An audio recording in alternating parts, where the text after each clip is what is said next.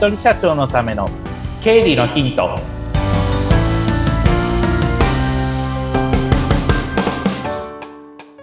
皆さんこんにちは。理財実践塾株式会社の池田孝之です。こんにちは。インタビュアーの水野紅子です。本日もよろしくお願いいたします。お願いします。池田さん前回書類妖怪サービスですか？はい。その話は私はもう本当にあ目から鱗というかこれ使わせていただこうって参考になりました。あ、本当ですか？よかったです。ありがとうございます。ありがとうございます。今日もいろいろと教えていただきたいと思いますが、今日のテーマは何になりますか？はい、はい、今日のテーマは会計ソフトっていうところにちょっとフォーカスを当ててみようかなと思ってます。はい。で具体的には、まあちょっとスタート地点いきなり会計ソフトって言ってもハードル高いなって感じる人もいるかもしれないので、ちょっとこれ聞いてる人に皆さんに質問です。皆さん普段の会社の数字ってどうやって把握してますか？って言われたら何と答えます？っていうところなんですね。そうですね。まあなんかずっとやっていればこんな感じだろうなっていう感覚はね、うん、私もあの来月はきっとこのぐらいだろうなとか、まあ、ざっくりしてます。うん最初はそれで OK です。あの、はい、むしろ、その辺の数字も把握してないだったら、ちょっと、あの、経営者として大丈夫っていうところにはなるので、うん、数字の把握としてはそれで OK です。だいたい売上このくらいだな。で、結果的に利益がこのくらい残って現金このくらい残るな、みたいな感じでいいんですけれども、はい。細かいレベルまで知ることができたら皆さん嬉しいですかって話です。そうですね。分かればいいんですけども、うん、っていう感じです。それがもしリアルタイムで分かることができたらどうですか？それいいですよね。いいですよね。うん、なので、最近それって、まあ、だんだんいろんなシーンでクラウド化っていうキーワードって、あの、聞いたことあるかと思うんですけれども、はい、会計ソフトの中でも、クラウド型の会計ソフトなんていうのがあったりします。で、例えば、あの、まあ、いろんなその会計ソフト、あの、使われている方はもうすでに頭の中想像されているかと思うんですけれども、今までの会計ソフトだったら、例えば私とかが、まあ、データを入力することで数字が出てきてたっていう感じですよね。うん、ですが、まあ、クラウド型の会計ソフトとかだと、普通預金をから例えば1万円引き出しましたっていうふうになったら、1万円引き出したっていうのが、もうクラウド型の会計ソフトで自動的にデータ入力されてるっていう、そんな感じです。なので、こっちの方で操作はほぼしなくて良い感じになるので、例えば、クラウド型会計ソフトに通預金を連動させておく。で、あとは、その他仕事でよく使うクレジットカードを連動させておく。で、例えばそういったカードだったり、あとそれから普通預金を引き出したり逆に入金があったっていうのがあれば、その情報が会計ソフトにも、まあ、伝わるというか、自動的にデータの入力がされて、結果として数字がもう今どのぐらいなんだっていうのが、もうほぼリアルタイムでわかるっていう、そんな感じになってます。すごいですね、それ。すごいですよね。だんだんでもそれが主流になりつつあるなっていうのは感じてます。で、お客さんの中には、あの、そういったクラウド型の会計ソフトでもう自分で管理したいからって言って、あの、やってる方もいますし、私も、あの、クラウド型の会計ソフトっていうので、普段の自分の会社の経理は管理してってます。うん、そうすることで、まあ、自分で、例えば今利益このくらいだとか、あとそれから、まあ、スマホでも極端に見ることできますから、うん、それで、例えばじゃあ移動中の電車の中で、それを見て、あ、そっか、今月は売上このくらいで利益このくらいだなとか、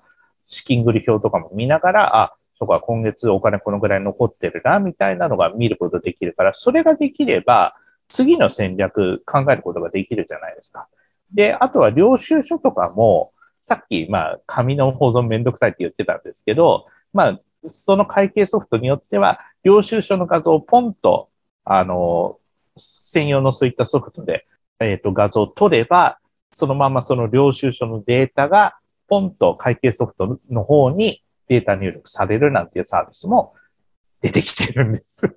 そんなありがたいものがあるんですか？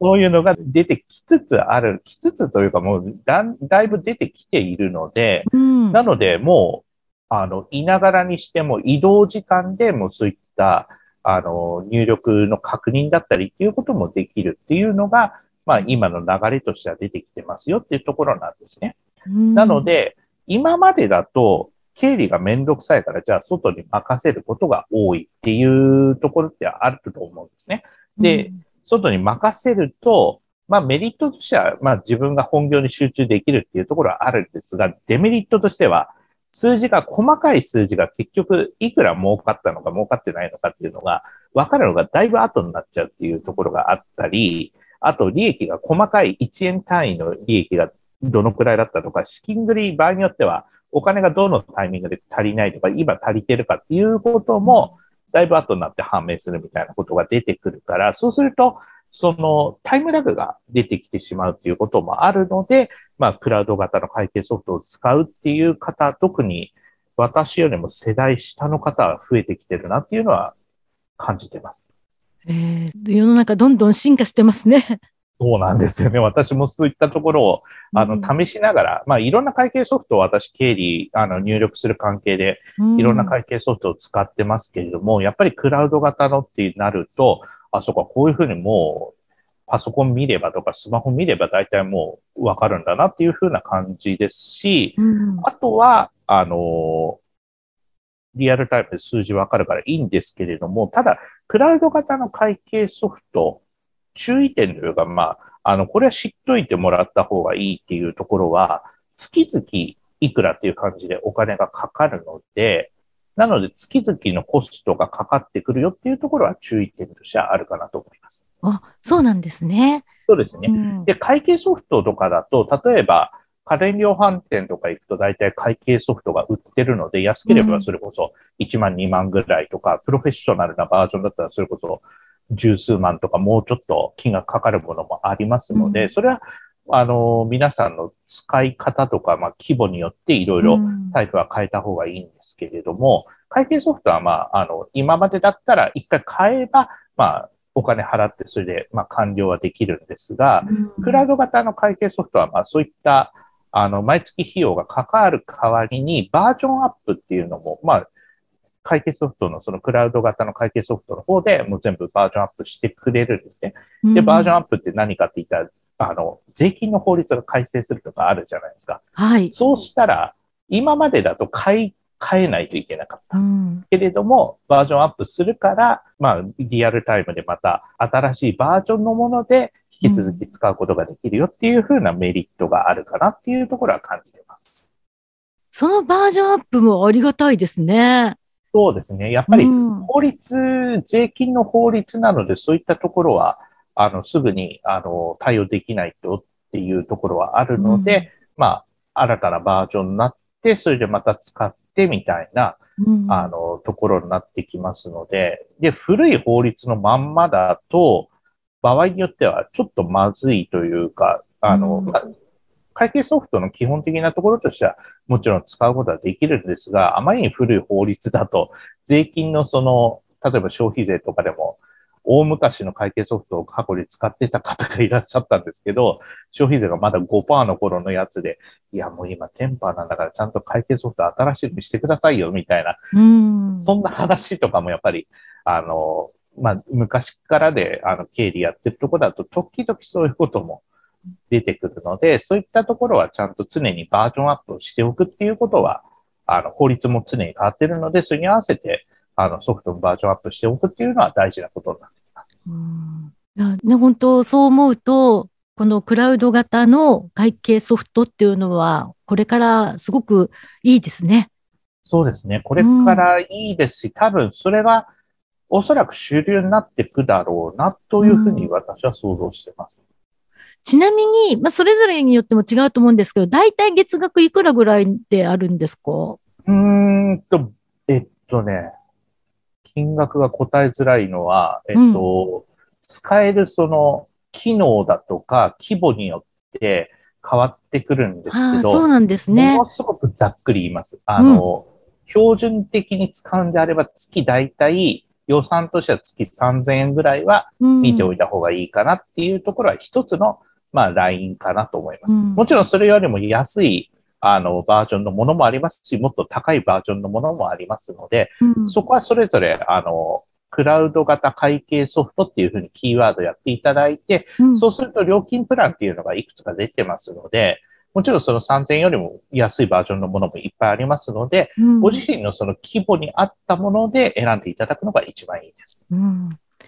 まあ本当に自分に合ったものっていうのがでもそれぞれちゃんとあるっていうことですもんね。そうですね。まあ、いいですね。規模によって違いますからね。うん。うんそっか。じゃあぜひ、えー、クラウド型会計ソフトで検索してみていただくのがいいってことですね。はい。それで、あの、検索してみていただくと良いかなと思います。うん、はい。今日もね、いろいろとありがとうございます。ありがとうございます。ちなみに、あの、検索といえば、あれですよね。池田さんにもっともっといろんなことを教えてほしいなとか、池田さんのこと知りたいっていう方は、はい、LINE 公式やってらっしゃいますよね。はいはいそうですね。LINE の公式アカウントがありますので、うん、えー、その LINE の公式アカウントから入っていただいて、まあ、問い合わせをしていただければと思います。ぜひ、じゃあそちらもね、登録していただきたいですね。はい、ぜひお待ちしております、皆さん。はい、私も登録しました。お、ありがとうございます。ぜひね、いろんな情報を得ていただいて、もう本当にね、あの、無理なく楽しく過ごしていただきたいですね。そうですね。あの、やっぱり自分の仕事であり、プライベートが一番大事になってきますので、うん、そこをまあ充実できるようにするために、まあ私はまあ経理の面からサポートしておりますので、そういったなんかお金のこととかなんか経理のことで、うん、なんかちょっとわかんないなって思うことありましたら、も遠慮なく問い合わせていただければなというふうに思っております。はい。この番組の説明欄のところに、池田さんの公式の LINE のところに行けるような、えー、URL もありますので、ぜひそちらもチェックしてみてください。はい。ぜひお願いいたします。今日もありがとうございました。ありがとうございました。